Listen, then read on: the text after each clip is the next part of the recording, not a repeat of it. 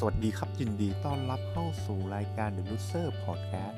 เราเชื่อว่าทุกคนย่อมเคยล้มและเราจะลุกไปด้วยกัน วันนี้เราจะมาพูดถึงการรับมือกับคำวิจารณ์เชิงลบกันบ้างล่ะ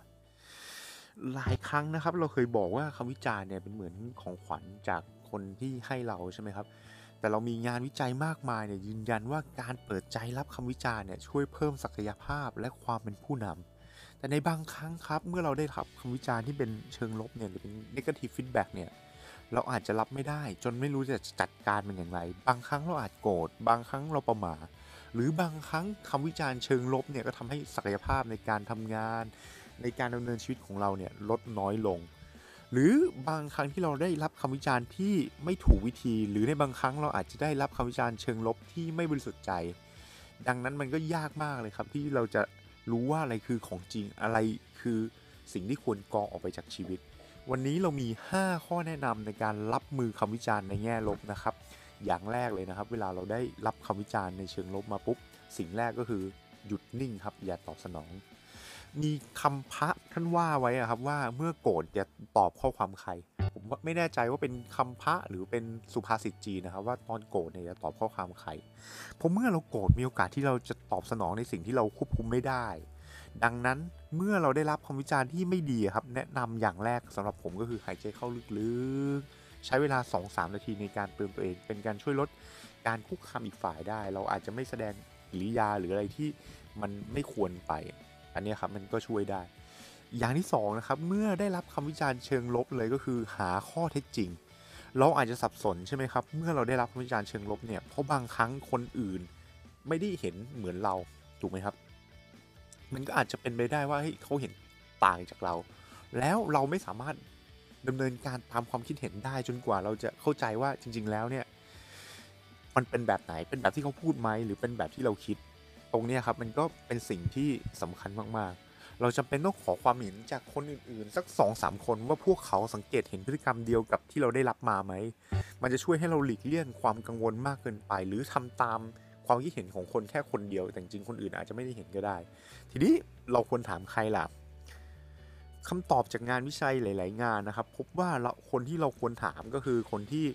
รู้จักเราน้อยที่สุดมักจะมีความเห็นที่มีค่าที่สุดครับ ก็คือ feedback เนี่ยก็จะมีค่าที่สุด เรื่องต่อไปนะครับ ของเมื่อได้รับ negative feedback แล้วอย่างแรกเมื่อเรารับมาแล้วปุ๊บเราอันนั้นคิดว่าดีเราควรปรับใช่ไหมครับ แล้วเราปรับปรุงแล้วอีกสิ่งหนึ่งก็คือการประชาสัมพันธ์นะครับประชาสัมพันธ์ว่าเราปรับเปลี่ยนแล้ว เพราะว่าเราเมื่อเราปรับปรุงพฤติกรรมบางอย่างไปแล้วอะแต่ก็ไม่ได้หมายความว่าคนรอบตัวจะสังเกตเห็นโดยอัตโนมัติ เราต้องทุ่มเทอย่างเต็มที่เพื่อแก้ไขคำวิจารณ์นั้นปุ๊บแล้วโปรโมทสิ่งนั้นอะว่าเราได้เปลี่ยนแปลงสิ่งนั้นแล้วนะให้กับเพื่อนร่วมงานหรือคนที่วิพากษ์วิจารณ์เราไป ข้อที่ข้อที่ 4 นะครับก็คืออย่าอยู่คนเดียวอย่างโดดเดี่ยว อย่างที่กล่าวก่อนหน้านี้ครับบางครั้งคำวิจารณ์เชิงลบอาจทำให้เรารู้สึกไม่สบายใจหรืออึดอัด ดังนั้นการหาที่ระบายหรือทำกิจกรรมกับผู้อื่นจะช่วยผ่อนคลายความอึดอัดเหล่านั้นได้ ข้อสุดท้ายนะครับก็คือจำไว้ว่าการเปลี่ยนแปลงเป็นเพียงทางเลือก หมายความว่ายังไง หมายความว่า เมื่อเรารับข้อวิจารณ์มาแล้วเนี่ยการที่จะเปลี่ยนหรือไม่เปลี่ยนเนี่ยครับมันเป็นทางเลือกของเรา แต่อย่าลืมนะครับว่าคนที่ประสบความสำเร็จเนี่ยเขามักจะฟัง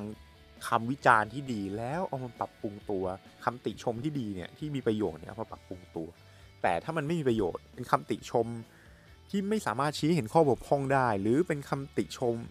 บางอย่างเนี่ยก็ไม่จำเป็น แม้กระทั่งว่าคำติชมนั้นเป็นประโยชน์มันเป็นเรื่องจริงด้วย เราบกพร่องตรงนั้นจริง ๆ แต่อย่าลืมครับเราไม่มีใครเก่งไปทุกอย่างหรอกแม้คำวิจารณ์นั้นเป็นเรื่องจริงก็ดี แต่ถ้าสิ่งนั้นไม่ได้สำคัญพอสำหรับเราครับก็ไม่จำเป็นต้องเปลี่ยนแปลง ทั้งหมดเนี่ยครับคือ 5 เคล็ดลับในการ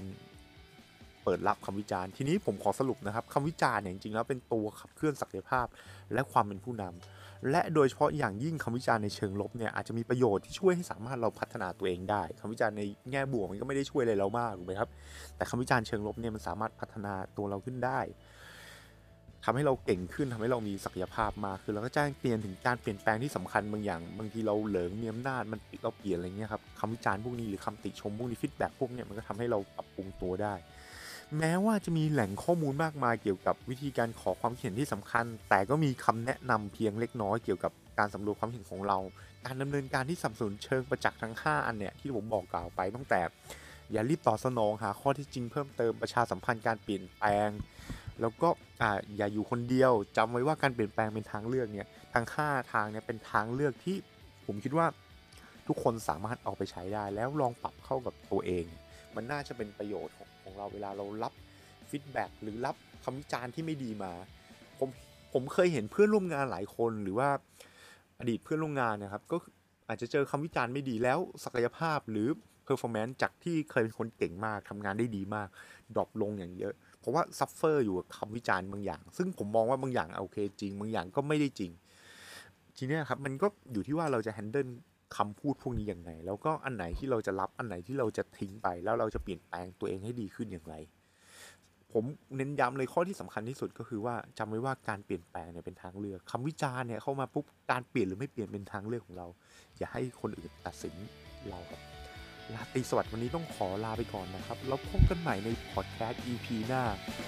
วันนี้ผมต้องขอลาไปก่อนครับ สวัสดีครับ